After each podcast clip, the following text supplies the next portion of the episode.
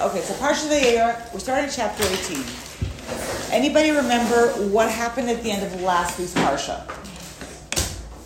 We just did this on Yeah, Monday. I know. what was the end of last week's Parsha? They had the bris milah. We had the bris, exactly. So we're gonna start, we're gonna, Ah, okay. right? The end of last week, the end of last week's Torah portion was when Avra, Avraham at that point, his name had been changed. Avraham and Yishmael and the whole family, all the males in the family actually, had a bris milah. And says that Avram was 99 years old, Yishmael was 13 years old uh, when he had the bris. And that was pretty much where last week's Parsha ended. We also had in last week's Parsha, like a little bit before that, was where Sarai's name was changed to Sarah, just to sort of get you in the space of where we are. And Hashem had told Abraham that Sarah is going to give birth to a child, and at that point, Abraham asked, "Could Yishmael, could it could it not be that Yishmael would live? Could he be could he be a good guy? Could he could he be the one to carry on this legacy?" And God's like, "No, he's has his own he has his own path, he has his own thing, but he this is not what he's going to be doing." Um, and you, and you're going to have the son. You're going to call him Yitzchak. Okay, now this week's Torah portion opens up with anybody? Parshas Vayera, and he appeared. Visiting, The Hashem visiting um, Abraham. Right, Hashem brings Abraham, Abraham's, Healing in the sun. Avram's healing the son. What else is Avram doing in the sun? waiting guests. He's waiting for guests. Okay, we have a couple of things going on. So first of all, if you look inside the pasuk, it says Vayera of Hashem. Hashem appears to him. Be'elone Mamre in the fields of Mamre. Hu Yoshe Petach Ahoel. He's standing at the opening of the tent. Kechom Hayom in the heat of the day. And the next thing that we have, the next thing that we have is Vayisa Einav. Avram lifts, lifts up his eyes, and he behold, he sees there are three people. Okay, pause a second. What's Hashem doing here? And that's really where the question starts up. We have no communication. We don't have him saying anything. We don't have him doing anything. Um, I saw that last night you had a class on Hachnasas Orchim. So please tell me we've had this conversation. Yeah. Okay, about about greeting guests. Okay, good. Um, but we don't.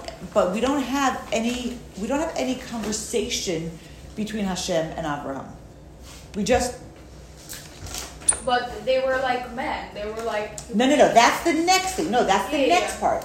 The first puzzle that Hashem appears to Abraham, and Hashem appears to and and what and what Yeah. right? Which is why we end up having that whole conversation that he was coming to heal him, he was coming to Mivakar Chayla.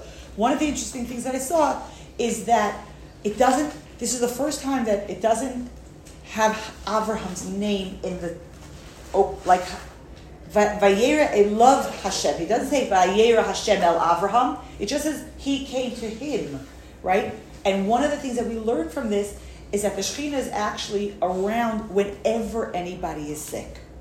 And when we come to visit a sick person, so part of what the mitzvah of visiting the sick person includes is actually praying on their behalf, not just helping them out, you know, not just coming and talking to them about the weather, but also giving an active bracha that Hashem should heal you because the Shekhinah is there waiting to respond.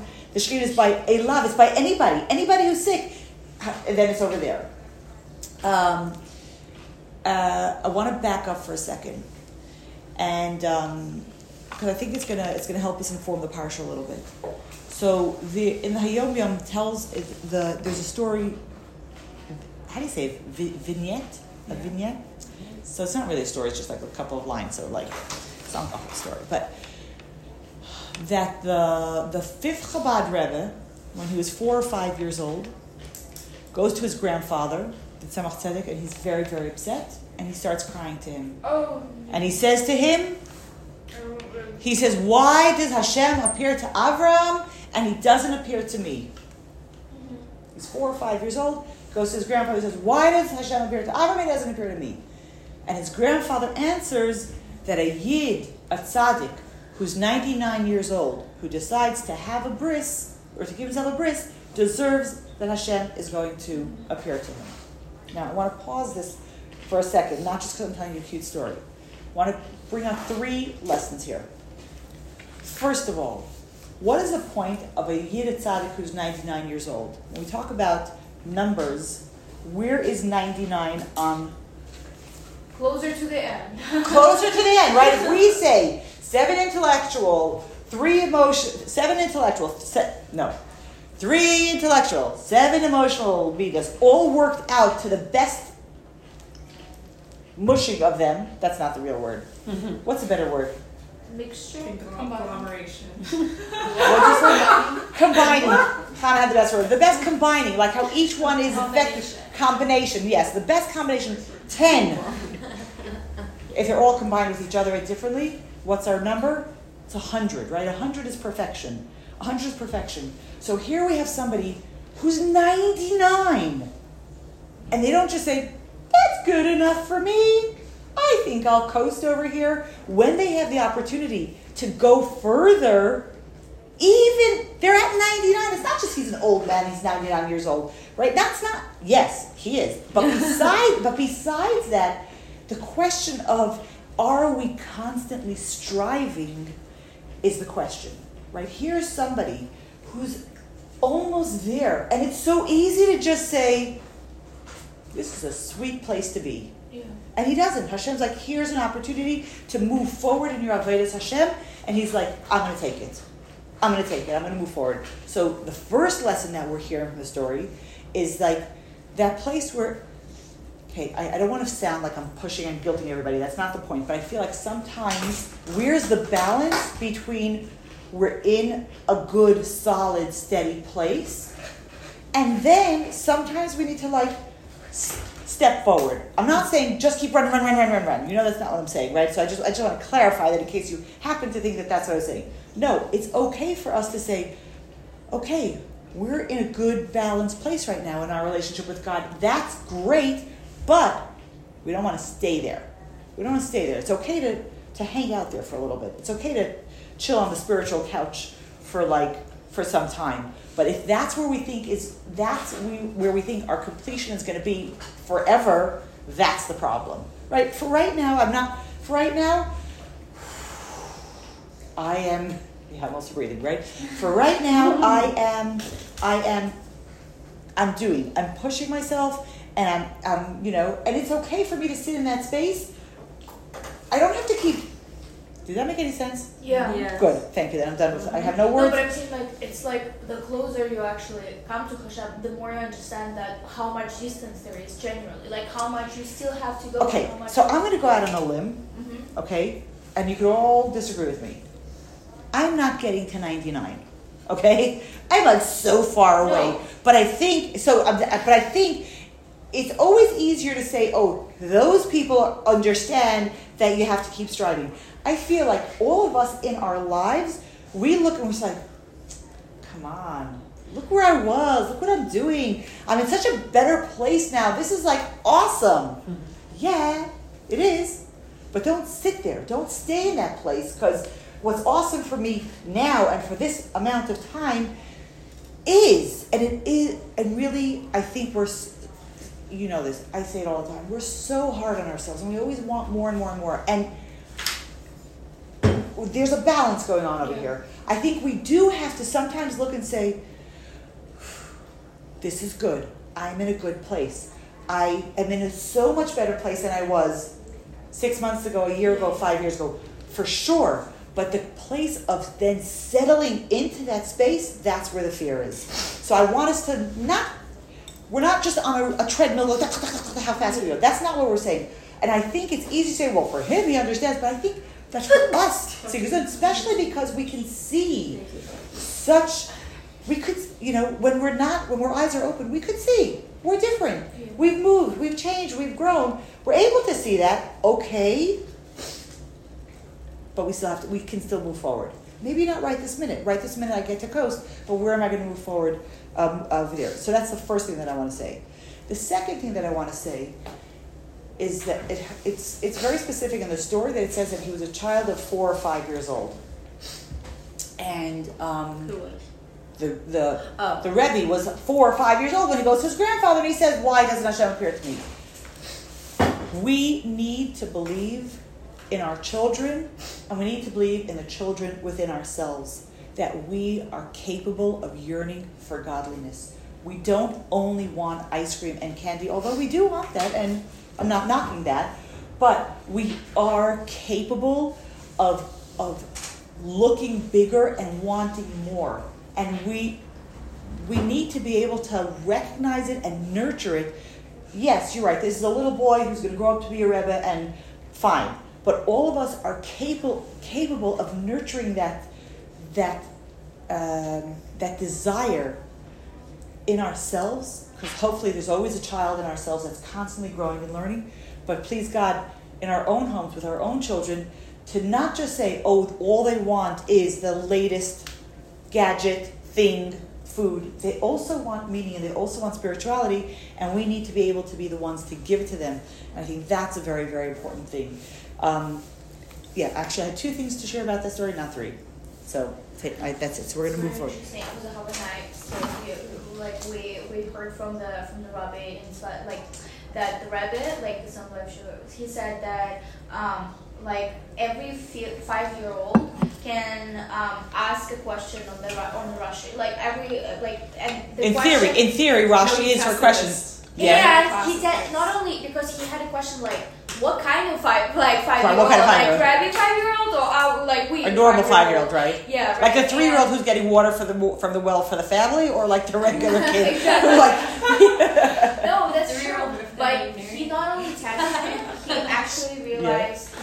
that it is true. Like five year olds are have the like every five year old have the capability to question Rashi in a way that like point like point the like the question to the Chumash that Rashi haven't like hasn't asked. Right. So it helps. Like, it actually helps if you can actually read Hebrew at five years old. That's a different conversation. But I want to say something, and I'm gonna I'm gonna agree with you. Children by nature are more spiritually sensitive than mm-hmm. we are, and we have to not crush that. Mm-hmm. I'll give you I'll give you a I'll give you a a personal story. So my daughter calls me. She lives in Florida, and um, and my son and his group are going into Aza, and she was talking quietly to her husband, and her not yet three year old heard her and said, "What were you? T- what were you like?" He's not as clear as I am. What were you telling? What were you say- talking to Tati? And she wasn't like brushing him off, but she was like distracted, and she didn't actually she didn't remember what she, she said something about phone, and then she said, "Oh yeah, Mendel, the, Mendel's they have his phone. He's going." And he said, "Why'd they take his phone away?" So she, without really thinking, said, "Because he's going to fight." Which is not really the answer that you give, but I'm just saying she wasn't thoroughly. So he ran over to, to the pushka. He put money in the pushka and he said, "Okay, now Mendel's safe." He wasn't prompted. There was there's a there's a there's a connection over there. Kids are really capable of of spiritual greatness, and we have to really not drown it in materialism. We have to nurture it, and we have to we have to support it, and we have to recognize it when we see it. You know, here's a spoiler for another story. You know, for later on, when when Moses is when, when before Moses is Moses is born, say that five times quickly, right? Mm-hmm. And his parents separate. Miriam, how old is Miriam? Five years old, and she says, "The Redeemer, you're, you're supposed to, you're supposed, right?" But what does she say? You're the the the medrash says that she actually gave a prophecy that the Redeemer is supposed to come from you. Now, instead of them saying, "Here's a five year old who wants another sibling," they're like they recognized that place of prophecy in what she was saying. So I want to I want to give us first a bracha that we, we recognize this in ourselves, in ourselves, that when we yearn for Kedusha, it's not crazy. It's real, and we shouldn't fill it with Ben and Jerry's. We should fill it with we should fill it with kedusha, and then when if we can do it in ourselves, we can do it in the people around us. And then Ben and Jerry's. Absolutely, but only in Israel. But only in Israel because we're not going there. Yeah. no, but I'm saying like I have sorry. It's like it's the cutest thing. My like my friend has a has a little his little daughter, and every time that they're like getting ready to get whatever, like she's like I don't know three years old or like four years old, Matt three years old I think.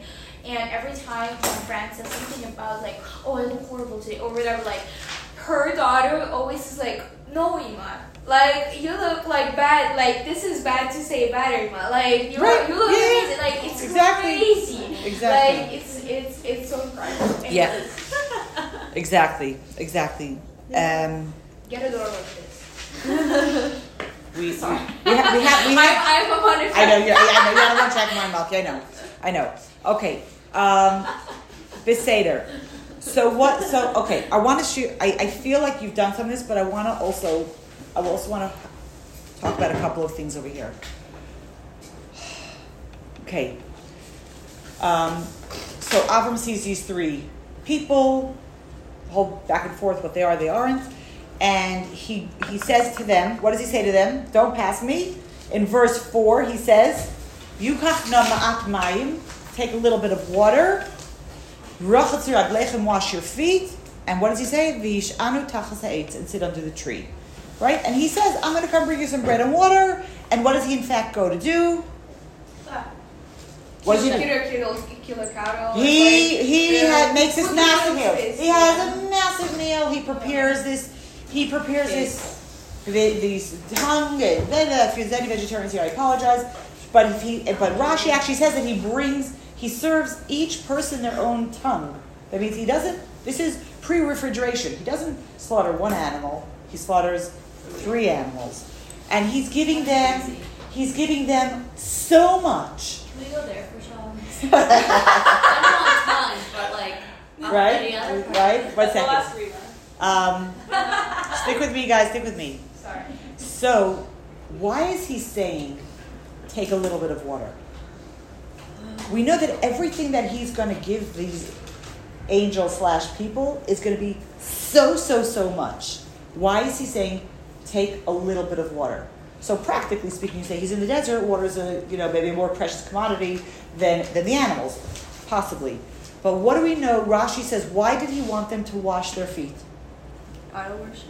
Idol worship, exactly. Rashi says that these were people who worshipped the dust of their feet, and he wanted them to wash it off so that they would not bring it into his tent. Okay? So, let's put some of the pieces together. Here we're talking about people who, whatever that means, that they worship the gra- the dust of their feet. They're clearly not the most elevated uh, idol worshippers in town. um, uh, but what is? But what can we learn? And this is something that is brought from like the more more modern commentators. Commentators. When you need to get rid of the idol worship off of your feet, how much effort does it take? If, ha, right? How much effort does it take? It takes ma'at. It takes a little bit of water. And what do we know water is? Ein mayim ella Torah. Ein mayim ella Torah. When we say, but look at where I'm coming from, look at what I bring with me, ma'at mayim, take some water, take some Torah. It's not like you have to we were talking about getting the glue off of the cups, right? It's not like it's so much, so much effort. It needs to be something a concentrated, focused. It doesn't have to be tsunami. It has to be ma'at. We have to take some water, and we have to take Torah, and we have to. With that, we will be able to wash it off and come into another place. And when he says to rest under the tree, what do we know? Again, if you if you pay attention in shul, how do we how do we describe Torah? Eitz chayim It's a living tree for those who support it. So he's telling them, take your water, clean your feet, and go rest under the tree. T- go take yourself and learn some Torah and see how that changes your perspective and changes how you feel about your things. Parenthetically, I want to just say that when we talk about worshiping the dust of your feet, you know, we know that when do you get dusty feet? Besides, we live in the Middle East and always, right? But when you when you're moving, when you're moving and you're doing, and you got that, that, that, that, that, you have to keep going and doing and doing and doing, right? The place of worshiping your feet, the dust of your feet, is we could translate it as saying the the modern need to be busy and to keep doing something and to keep my effort and my my my my my. These are these these angels were in the guise of of uh, of, of travelers, of merchants, right? We, they were going and doing and being, and I was so successful, and I did. That's where we're just, that's where we're worshiping the dust of our feet. And what do we do with that? We really should move it. And Pirkei Avos talks about to sit at the dust of the feet of the Talmidei Chacham. Having misapik the, the uh, it talks about the I forgot the pasuk. The beginning of Pirkei Avos in Perek Rishon in the first chapter, it talks about that your house should be a place for chachamim to gather. Or he's saying to rest under the tree. Trees Torah. Trees. Higher. You're gonna go get it for me. Go for it, Sydney. It's like the, it's like the third Mishnah that your house should be open to. He basically pasuach uh, vad lechachamim veheve. I'm, I'm, I'm, but you should. It says you should be in the in the dust at the feet of the sages. So if you need to be busy with something, be busy with learning Torah. Okay. Now we know that there's three angels. You got you got it for us, Sydney? Um, the third one? Not think like the servants who serve their master. No. What's the one before that? The world stands on three Nope, things. nope. After, go. It's in there someplace. Three, maybe four. Okay, I'll, I'll look for it. You look for it and then you get back to us. Okay, I want to say one oh, word. I found it. Found it, okay, yeah? Um, let your house be a meeting place for Yes. sages. Sit in the dust at their feet and drink in their words thirstily. Okay. That, that if we're going to take dust, which dust should we be engaged in? We should sit at the dust of the feet of the people who are teaching Torah. I mean, you could also wipe the floor, but I think the place of being busy in something, if we're going to, we're going to talk about here, the dust of your feet is being busy. Are we busy with our own stuff or are we busy with Torah stuff? And that's, that's sort of where, where that comes through. I want to say one more thing. I want to bring one medrash, just because I love the medrash. It's so much fun. Um, so it tells us that Abraham runs in verse seven. Velabaka runs Abraham. Abraham runs to the animals and he's going to take them and he's going to get Elliot. He's going to get Yishmael involved in preparing it. Da da da. The medrash says something fascinating. That he was trying to catch. He went to get the animals and one of the animals ran away, and he was chasing the animal. He was chasing the animal, and he the animal leads him into a cave. And when Avram comes into the cave, he smells the entrance of Gan Eden. And he says, I want to be here. The animal actually led him into the Maris Machpelah. And he heard a voice that said, This is your place, but this is not your time.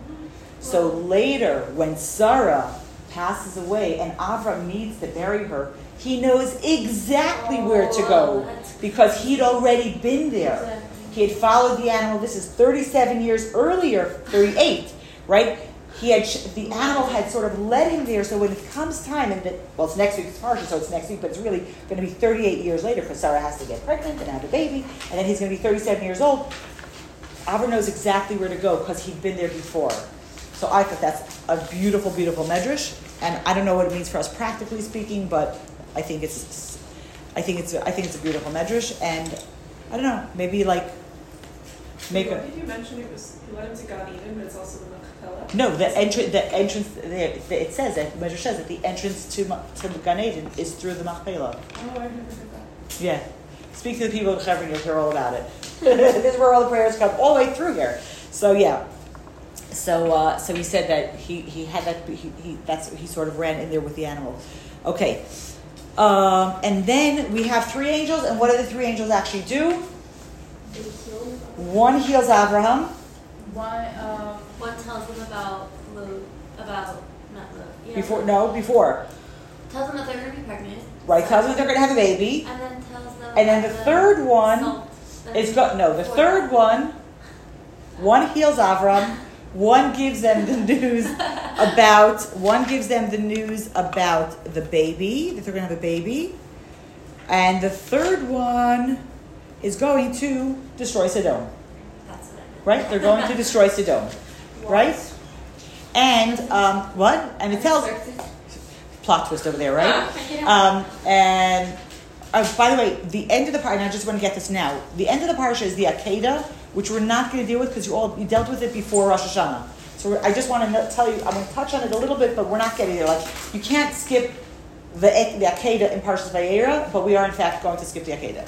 Um, but it's over there at the end. Okay, so. So. It's okay. We've been We've done so much. I know, so that's what that's why I know that everybody's been dealing with We're Akedah, so that's the but so- but I just want to tell you that it's here. Like if we're gonna put it into placement, here's where it is, okay? Okay. Um, so they have the three angels that come And then, and then, uh, we're, we're not getting into the whole thing. Sarah hears it and she laughs, and the whole situation. Why does Hashem come down on her for laughing? Last week's parsha, when Hashem told Avram about it, he also laughed. Um, Rashi says that he laughed and believed, and she laughed and she was disbelieving. I also want to point out that here at nine, at well, they're eighty-nine and ninety-nine now, right? Because they're going to have Sarah's going to be ninety when she gives birth, and Avram's going to be hundred. Um, they are considered old, as opposed to the pre-flood generations where they would have just been babies. They are already considered old and um, and and not having children. Like it's already been a thing for them. Um, we're not going to go into that right now because um, I have other stuff that I want to I want to talk about. Okay, so the people go and so so that so we have they get so they hear from two of them. Now what happens is is that one of the messengers and it's an interesting thing. We know that one of the messengers is also going to save Lot and his family. They're going. They're, they're, we're, we're going into the whole situation now of Sodom and Gomorrah being destroyed, and um, and we're going to end up having these three messengers, and we're going to end up having the one who gives the news of Sarah's birth sort of disappears from the conversation, but we have the one that heals Abraham is going to now continue on to Sodom, and he's going to heal Lot. And I just want to put a bracket here and say, if we say that each angel can only do one job, right? That's that's that's the, the premise about angels. They only get to do one thing. They're omdim. They're considered. If a person is considered a mahalik, a person is somebody who moves. An angel is omed. They stand. They don't progress. They don't change. They only get to do one job they, they, they, you know, we, th- we say that we multitask, we really don't. We move quickly from one thing to the other, but angels don't do that. Um, so then, why do we have one angel who is in fact going to multitask?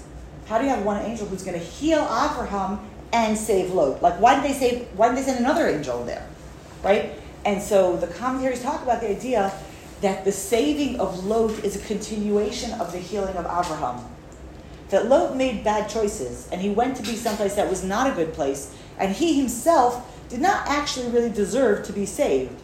But when we're going to get to the story of, of, the, of, of the, the story of Sodom, but when Abraham hears about the destruction of Sodom and his nephew, he is so pained by that that he that, that, that that becomes part of the healing process for Abraham. It wouldn't he wouldn't be healed if Lot would end up being would, would end up dying in that destruction. And so that's why we have the same angel that heals Abraham is also the angel that's going to go ahead and and um, it's going to go ahead and um, and save Lot. Okay. But then what? Can you go more yes. into why he was in pain about it? Is it just because that's the kind of guy he is? So I'm going to say I'm going to say for us, like, what do we walk away from that? I'm gonna, and then I'm gonna, I'll tell you what I think about Abraham. Um, I'll tell you what I think for us, and I'll tell you what I think about Abraham. Um, but I'm telling you, these are my thoughts. This is not, I haven't actually seen this. I can't point you to a source for this. I think, like, the place, first of all, for ourselves is that at the end of the day, Lot was family. And we can have family that we disagree with bitterly. But when push comes to shove, we have their back, on the one hand um, in a healthy situation. We don't have to always agree with everybody in our family, but I think in a in a in a healthy family situation is like, you know, I could beat up my brother, but you can't beat up my brother, kind of thing. Um, somebody starting up with Lot, he's going to come to he's going to come to their aid. In fact, the whole reason Avram got involved with the war last week was only because of Lot right? He had no skin in the game over there, except for Lot, who had chosen to separate from Avraham. When we talk about it, he separates. It wasn't that he just geographically moved away from Avraham, but he spiritually is moving away from Avraham. Like, this is who I really want to be. And still, Avram's like, but still. He talks, it, it, the, the Pasuk says that he heard, Shenishpa Achiv, he heard that his brother was captured. And that's a very, very strong emotional thing right? That that your brother is someplace in pain. You don't just say whatever. They made their choices. They should live with the consequences. So that's one thing. But I want to say, and this I haven't seen, but it's kind of sort of based on like different learning that I'm making a little bit of a challenge out of. Avram wasn't just a good guy. Avram was Avram Avinu. Avram was a tzaddik. Tzaddikim do things purposefully. So when we spoke last week that Lot went with Abraham and da da da da da da, if he was not meant to be part of the the, the, the caravan going, Avram wouldn't have taken him. The fact that Lot was there wasn't only a testament, like we spoke last week, about Lot wanting to stay with Abraham. Abraham was choosing who is coming with him on this journey.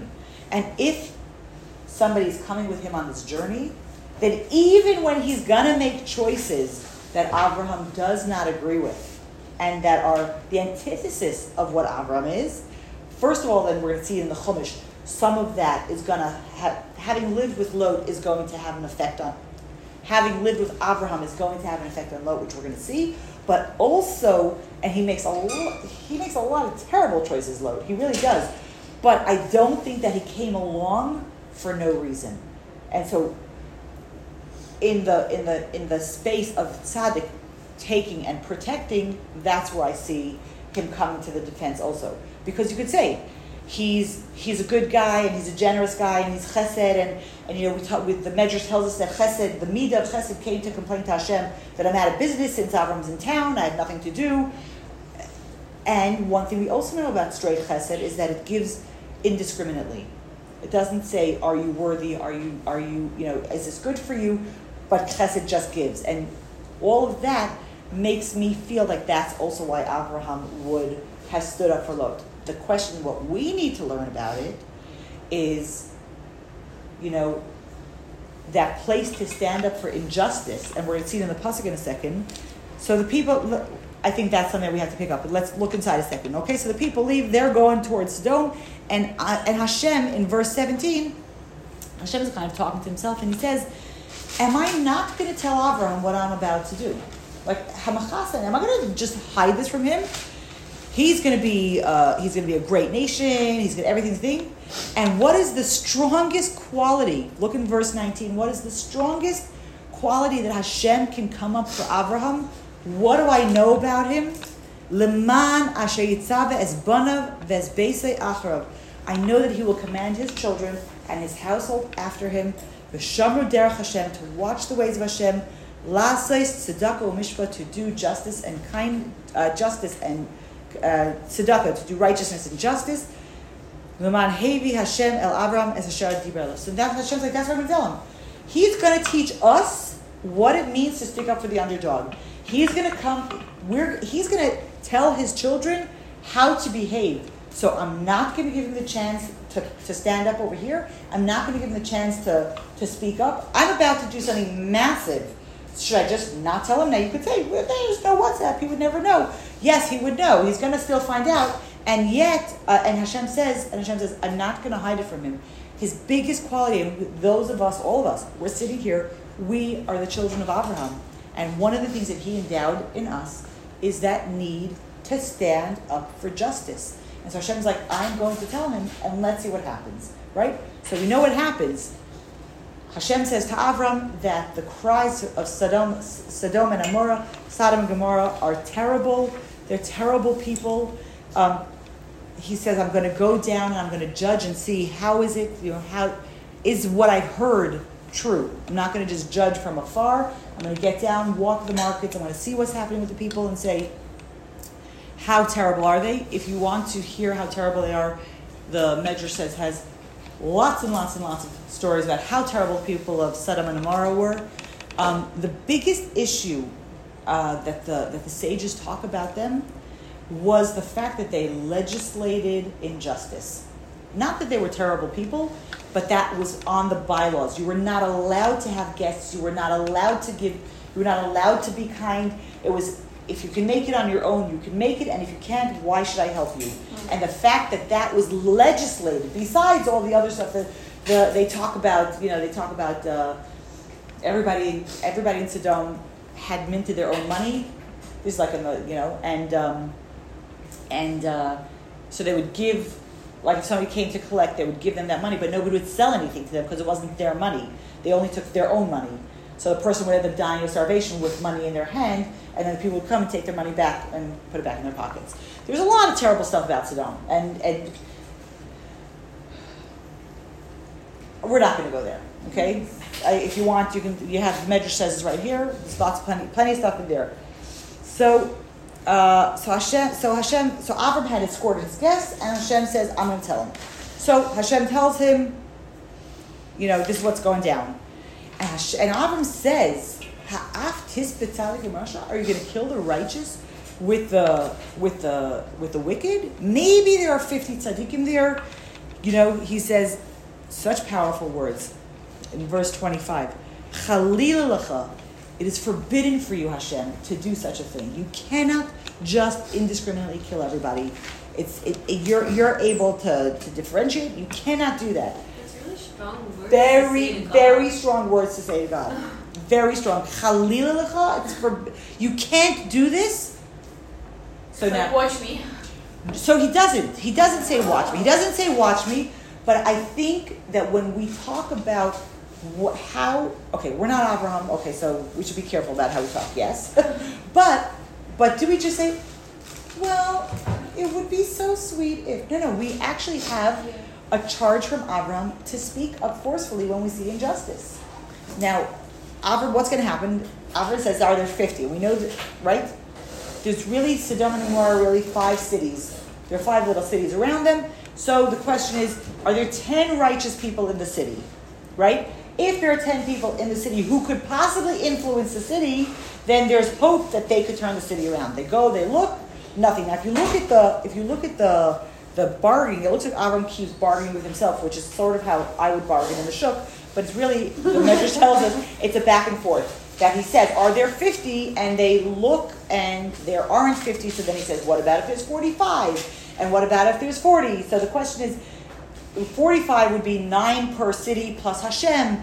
Then 40 would like, okay, maybe we don't have to say one. Like, he's trying to see is there any way to do it. And the end of the story is that there isn't. They can't find 10 people within the five cities, 10 righteous people. Whether it's and the and the sages are are at uh, like there's a conversation. Are they looking for ten people or 10 people of influence, 10 sages who could actually make a difference. Either way, they're not finding it. Whatever it is, and the whole thing, they're not finding these people. And um, and Hashem, and, and so Hashem, they finish the conversation. Avram goes back to his place. In Chassidus, he talks a lot about um, Noach, Avraham, and Moshe. Right? Where Noach Hashem's like, I'm going to destroy the whole world. Just build build a flood for you, your family, and the animals, and you know restart humanity. He's like, okay, and he does that, right? Then that's I'm here, very simplifying the situation because guess what? We're running low on time. Shocking but true. Um, and we're not even dealing with the occasion, right? So so now it's like I try I tried, but whatever, it didn't happen. And he does he, he basically does it doesn't seem like he gives it much effort. He gives a lot of physical effort, but he doesn't do a lot of PR then Abba really goes to bat for these people, for terrible people. These are not nice people. These are not like, you know, these are not uh, gently not nice people. These are really not nice people, you know. Um, he really goes to bat for them. And what happens when he when he can't? He goes back to his place. What happens when Moshe is faced with the Jewish people sitting? He's ready to give his life up for. not his life. No, but not his life. What's he ready to give up? His place in, in the world to come. Not the world to come. In the Torah. In the Torah. He's ready to give his place in Torah. He's like, take oh, me out take of your me Torah. Out of your Torah. Take me out of your Torah. If you don't forgive him, I'm out of here. Right? Um, I, I think that all of them have places, obviously, because they're all in Torah, right? We, we don't always we don't always um, hit a Moshe level of commitment to the situations around us. I think that even if we make our effort like Noach, and we remember Noach ish tzaddik, Torah is calling him a tzaddik, so he's like, we judge him harshly, but Torah is calling him a tzaddik. But I think like the place of how much effort do we need to put into things? I think um, there's there's valid and there's valid directions for all of them. But one of the things that we're definitely sort of highlighting Moshe is really going to bat. Now, we could argue and say that Moshe was fighting for his people. He was fighting for the Jewish people, and he knew that that was the point of creation. And if that's no good, then we're like, then there's no point in creation. So we do have sort of that added to Moshe's side, as opposed to, you know, Avram trying to save, you know, terrible people, and Noah trying to save terrible people. Um, but I feel like the place.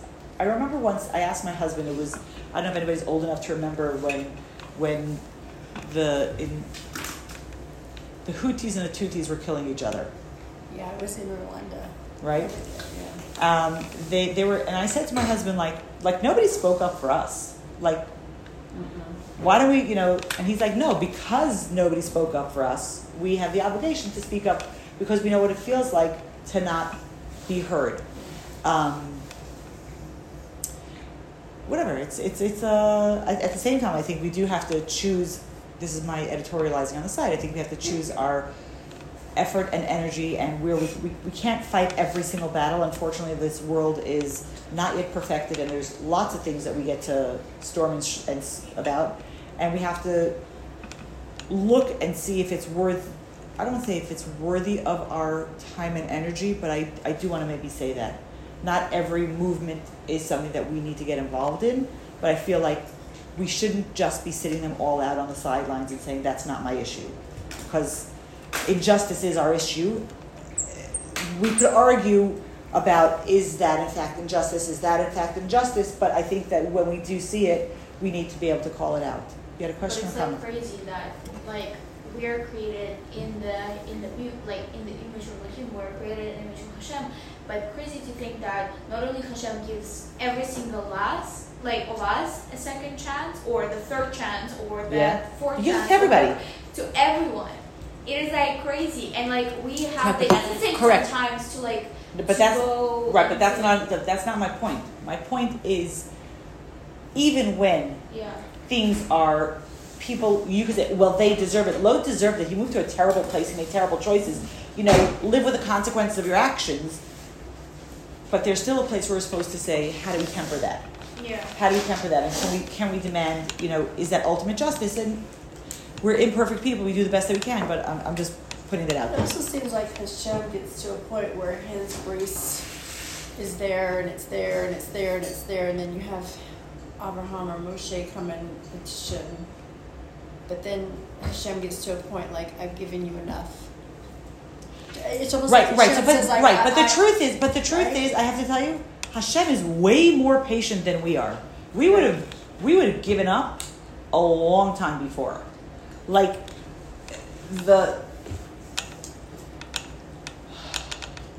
i don't know i feel like it's easy it's easy to see where hashem is acting from a place of gevura and i think we sometimes forget that there's so much that he's giving us all the time you know But did it get to a point? I guess my question is with Moshe and with Moshe petition and then Abraham and saying, is there at least 50? And God was like, you know, it, I, I But he doesn't. Get, he doesn't get fed up with them. He Oh. doesn't get fed up with them. Not at all. No, not at all. He doesn't. Hashem engages in the conversation with Avram 50, 45, 40, 35, till Avram gets down to 10, and then Avram's like, um, I guess not, you know? Right. Then Hashem doesn't get upset at them. He, Hashem never gets upset at somebody who tries to champion justice. But He doesn't. Hashem say, okay? But there's a certain point where he says, "What am I gonna do? Uh, We can't. Here's a terrible situation. We we can't. It isn't just to just ignore it because it's upsetting, right? So Hashem does in fact go down and he does destroy the cities. He's gonna go and he's gonna destroy the cities.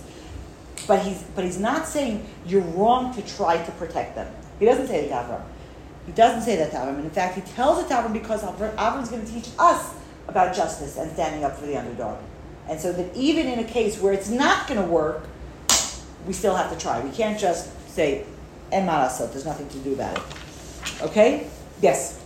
Um, why does in the conversation 50-45 that like why does Hashem not humor Abraham but like um why does he like because then they look like he said can we find 50 and Abraham looks he can't find them okay how about 45 like how why does the conversation even happen couldn't Hashem just say like, he Dude, would- there's nobody there. know Right. he would know how many people Right. So I haven't seen anything about it, but I don't.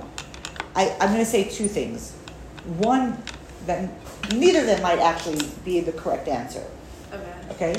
One thing we know from Chazal is that Hashem loves hearing our prayers. Okay? He loves hearing our prayers. Um, we talk about the, the Chazal talk about it when we talk about the the the the, mo- the, the mothers being barren. Like Hashem loves specific. He loves our prayers and he loves the prayers of tzaddikim. So that's one thing um, possible. And I think I don't think it was a question of Hashem humoring Avram as much as perhaps Hashem teaching us. You know, he wasn't just he wasn't just humoring. He, if we have if we want to have a real conversation with somebody, we really need to hear them. We really need to hear what they're saying and what their concern is. And instead of us saying, I know the answer to your question already, I'm not just humoring you when I listen to you. When we have a conversation, that creates connection. Right? So that place of connection is also something that's valuable to Hashem. Even if the end of the connect, uh, even if the, at the end of the conversation, I can't help you. I would love to, but I can't. It's not that Hashem's just humoring him. It's like, dude, I already know there's nothing here. I already checked. What do you think? I'm just destroying them for nothing? No. Hashem wants him, Hashem wants us to go through the process as well. Let us put our mind to it. Let how do we invest and judge a situation? And I think that's what it is. I again, I'm not. I'm, I can't point to like an authentic source to tell you that. That's that's kind of how I feel. But he's definitely not just humoring him mm-hmm. because that would be rude. That's like you know, that's not nice. When you're just humoring somebody and like Okay, not humoring, but I was just curious, like, why this conversation even existed because, like, Hashem could just say, like, Abraham, so kind of you. You want to, like, I'm God. I know how many people are in this city. Like, And I, and I think that one of the things that Avram teaches us mm-hmm. is that even when God Almighty comes and says, this is what we're going to do, we still have the right to say, I don't get it. Doesn't, doesn't make sense to me. Now, if you're Avram, you actually can have a conversation with God, and then, you know, then you get some clarity, and then you're like, okay, no, we don't have conversations with, we, ha- we talk to God, but we should not be hearing his voice in our head in return. Okay? no, if you do, we have medication for you. We say this all the time. But I think the place of understanding that Hashem hears us and wants to hear us, and He does, we should. It's so easy to say, God, you decided, and therefore I have no say in this, right? Why should I give tzedakah? God, if you wanted this person to have money, you'd have given it to them. You didn't give it to them. Clearly, you didn't want them to have it. You didn't want this person to be healthy. They're sick. Why should I have anything to do with it? But when Hashem says, Yes, I'm God, and yes, I did these things, but I want you as a human being to be invested in fixing this world, that's what it is. That's what it is. That's this is part of the conversation of saying, I don't get it. This doesn't make sense to me. How does this work? Right? thank Okay. you. I could be wrong, but I, that's what that's what I think of it. Did you have a question or a comment? No. Okay. So the two angels, right? We're down to two angels again, because we're one's destroying one's saving. The other, the other one's gone. So they come to they come to Sodom, and the first thing they do, Lot is in charge of the city. He sees him, and he though that that ingrained hospitality from Abraham sort of comes kicking in. He invites them to his house. He does say to them, he does not say to them, "Wash your feet." right? He does not. Avram said, "Wash your feet before you come in. Don't bring your outside influences into my home." That's what Avram is telling them. Lot isn't so concerned about that, and also Rashi says that Lot doesn't want, in case anybody comes, they shouldn't think that these people have been here long enough to like get comfortable and take a shower and be comfortable. Like, oh, they just walked in. Like, see their feet are still dirty from their travels. Um, you had a question, comment? Yeah, like, I was just curious with the Hebrews because, like, in my English it says that you could tell them to wash their feet. He does, but uh, if if you take a look, uh, he says, "Come to my house, Surinel bais al. Come to the house of your servant, vilinu, I And sleep, and then wash and your then feet. wash your feet. Okay. Vilinu barach tzarech Thank lechem." you. They he does he does say, it, but it's like not the first thing. Avram's like, no, no, no. Before you come in, like come in come in with a fresh start, and and he doesn't. Um, and then and then immediately the people of the city hear about this. They try to get these men out. Um, they don't want this this hospitality. They surround. Now, in the line of don't even think of trying this at home. Lot and his beautiful uh, his beautiful morals what does he say to the guests? Take my dog. Take my daughters. Don't le- leave my protect my guests, but I have two single daughters. And they're like, right? He's not a nice guy, I'm telling you, right? Uh, but uh, but they say that's not what we want. We want we want your guests, and um, and so the the angels Luke Yes, That's ironic. not ironic. It's gross. Yeah. No, I know, but okay. I'm just thinking. Over here, ironic chap- chapter 19, chapter 19, 6 and 7 and 8. He says, take my daughters, you know, don't, don't touch my guests. Which is sort of like, um, um, Next word. no, like, uh, Reverse. no, in, in Yiddish you say krum. It's like a crooked, like a crooked, Twisted. a twisted permutation of Hachnasas Orchim, right? Yeah. Lost in translation, right? Yeah. Um, and so then basically what happens is the angels pull it, pull Lot in, and they say to him, "Who do you have? Who wants? Who? We're destroying the city. We're going to save you and your wife and whoever you want, you want to come with him." His married daughters do not want to go with him. Their sons-in-law are quite disdainful of this. Uh, of this, yeah, right. You're going to destroy the city. We're this beautiful metropolis. Uh, it's a gorgeous. Sodom is supposed to be a gorgeous place, um, and they don't want to go. So as they're going, the angels say, Yalla, we're gonna you leave and what's the instructions they give them? Don't look back. Don't look back. Don't look back. Okay? And in the Chumash for today, we hear that Lot's wife looked back and she, or maybe it's yesterday's Chitas, and she, Turned into salt. Return it to it says that she turns into a pillar of salt. That's what Rashi says, that she turns into a pillar of salt. Okay? And, um, and, uh, Rashi says, I want to say Rashi says that that's how- where she that's where she sinned because she went to her neighbor and she said, "How did everybody know that she had guests?" Rashi says because she went to the neighbor and said, "I need some salt for my husband's guests," right? And so that was how the word got out. Um, I want to talk about that for a second. Um, I want to talk about that for a second, but um, what? Oh man, I'm losing my brain cells. No, you're Turn not. salt. Oh, I want to say, if you ever go to the Dead Sea and a tour guide tells you this salt formation is Mrs. Lot, it is baloney. Okay, it is not true. They always want to say that. You see, it kind of looks like a woman. It's not true. Okay, for many many reasons. The most obvious is because the whole the Dead Sea has been losing uh, losing water like for years and years and years, and Yeah. it would have been underwater. And yeah, it's not true. If you go to near Area 51, there's they'll show you aliens. They're like, this is the alien. Okay, well, Where uh, is where's Sodom? There Where are was it? of guys. You gotta, I you gotta. It was Yamanua. the the the, the so they tell us that the a, the area of the Dead Sea was in fact, if you if you actually see the the space of the Dead Sea, it's very it's supposed to be very big. It's currently Yes. not because it's drying up, but the Dead Sea area was the area of Sodom and Amorah. There were oh. five cities over there, and they were turned upside down. Hashem turns them upside down. Surrounding the water. No, there was no water. But there was no. There was no water. There was this gorgeous, gorgeous, five gorgeous, fertile cities, uh, beautiful and totally immoral. wow. So then, how come that? How come that that doesn't check out for Mrs. Lot? Yeah.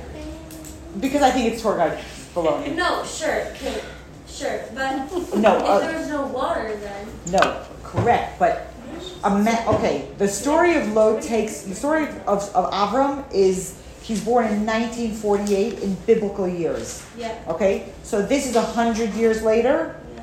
1948, 2048, okay, and now we're 5783. That means for 3,000 years, this thing was underwater and stayed in formation.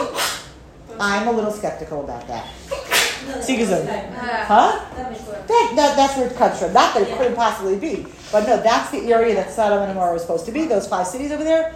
Um, um, oh my Didn't she turn to salt though because she looked back? So she learned right. So the, so the question is, what what's the what's the what is the correlation between looking back and turning into salt? So Rashi said, this is what she saw. This is what she she she sinned with, and therefore she turned into salt. Shalom Yisrael, right? But if we think about it for a second, what is the place of looking back? What's the place of looking back on the destruction? Either two possible answers. Give me a second, Monkey. Either you're looking back and saying, oh my gosh, I miss it. Or we look back and say, points for me, I'm not there. And both of those are not correct. Mm-hmm. Meaning, how much do we dwell in the past of what happened? Salt we know is a preservative.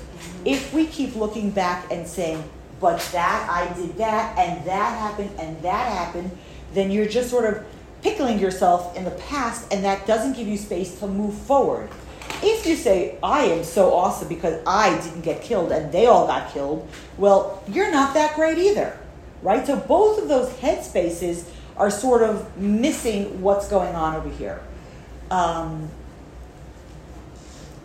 you know, somebody was saying that uh, a lot of Holocaust survivors did not speak about their experiences for not even with their children, but when they had grandchildren, they started to speak about their experiences. And there was this place of we are not looking back and staying stuck there. We're going to build and build and build. And then when we're in a place where we really see that there's security, that there's grandchildren, then we're able to open up about the experiences. I'm not saying that the things that are in our past just disappear when we look forward. I'm, I'm not saying that. We all have stuff. Some of it needs therapy. Some of it needs a good farbrengen. Some of it needs some tshuva. Like all of that is fine. But the question of once we've done it, how much do we then continue to wallow in it? And wh- is that a healthy space for us to be? The answer to that, I'm going to say, is no. Deal with what has to be dealt with, and then the direction we need to look in is forward. We're not, we don't need to schlep those suitcases of the past. All it does is holds us in that space, not in a forward motion. Um, Can I just say one thing on that? absolutely. Yesterday, I was speaking to someone about the same exact thing about not keep looking back in the past or whatever. And so this person used the word re- re- re- recap, recap. Re- re- re- recapitulation. Yes. See, I can't even say. I can say capitul. Recapitulation. Anyway, I looked up the word, and the recapitulation means to keep going around and around and around, almost like looking back. You keep looking back, you Right. back. But then I broke up the word, and just Capitulate. capitulation means Means to forward. surrender and Oh. move. Yeah, to, and I thought, isn't that interesting? Like we look back and we keep go, playing the same things, but if you just do the opposite, it's to surrender that. So, so, so I want to, I want to finish with a thought, and I'm going to steal two of your minutes, and I'm, and then it's going to, it's going to be a bracha and a finishing thought. We missed a lot of things in the parsha, by the way. Besides the Akedah, which you've done, we didn't, we, we right, we didn't talk about Lot and his daughters having children with his daughter. We're not going to go there. Whatever. Next year. Wait for, wait for next year. You're fine. You're, you're, you're okay. But I want to say something. I want to say something in, in this line and sort of to tie it all together. We know that Abraham was given 10 tests, right? And the word for a test is nisayon or a nace, okay? There's another word for a test, which is a bechina, which is like a test to know how much you know. You get, you get a bechina in school. Like how much math do you know? How much stuff do you know? Nace actually has three meanings. Flag. A flag, Uh, uh, Miracle. a miracle, And a test. and a test.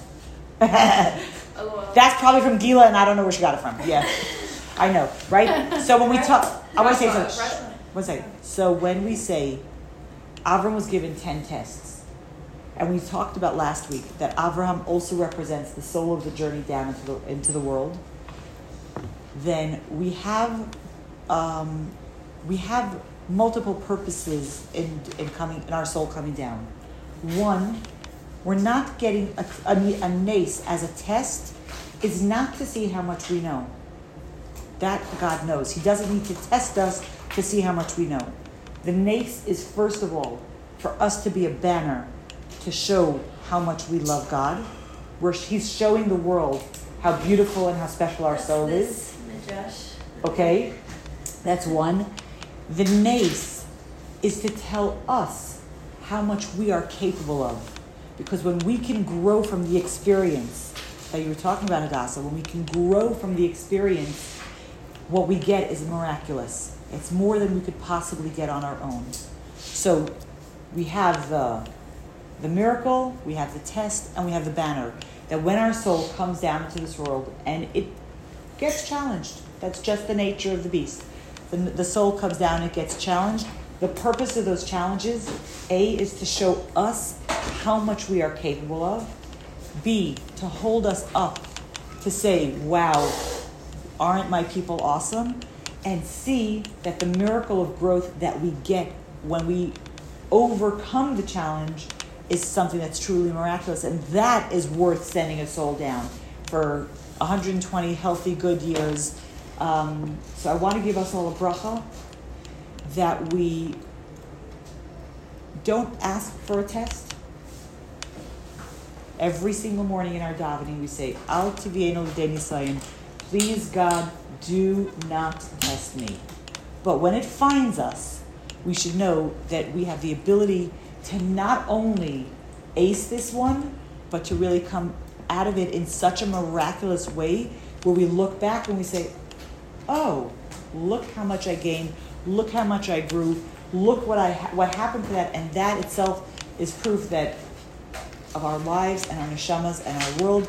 The Aibershter should keep all of the soldiers and citizens of the Holy Land and around the world safe, secure. They should all come home to their families, healthy, beguf, benefesh in their body and soul, and all the multi layers that make up our body and soul. And our Torah should be a continued zchus for ourselves and for Am Yisrael. Have an awesome rest of the day.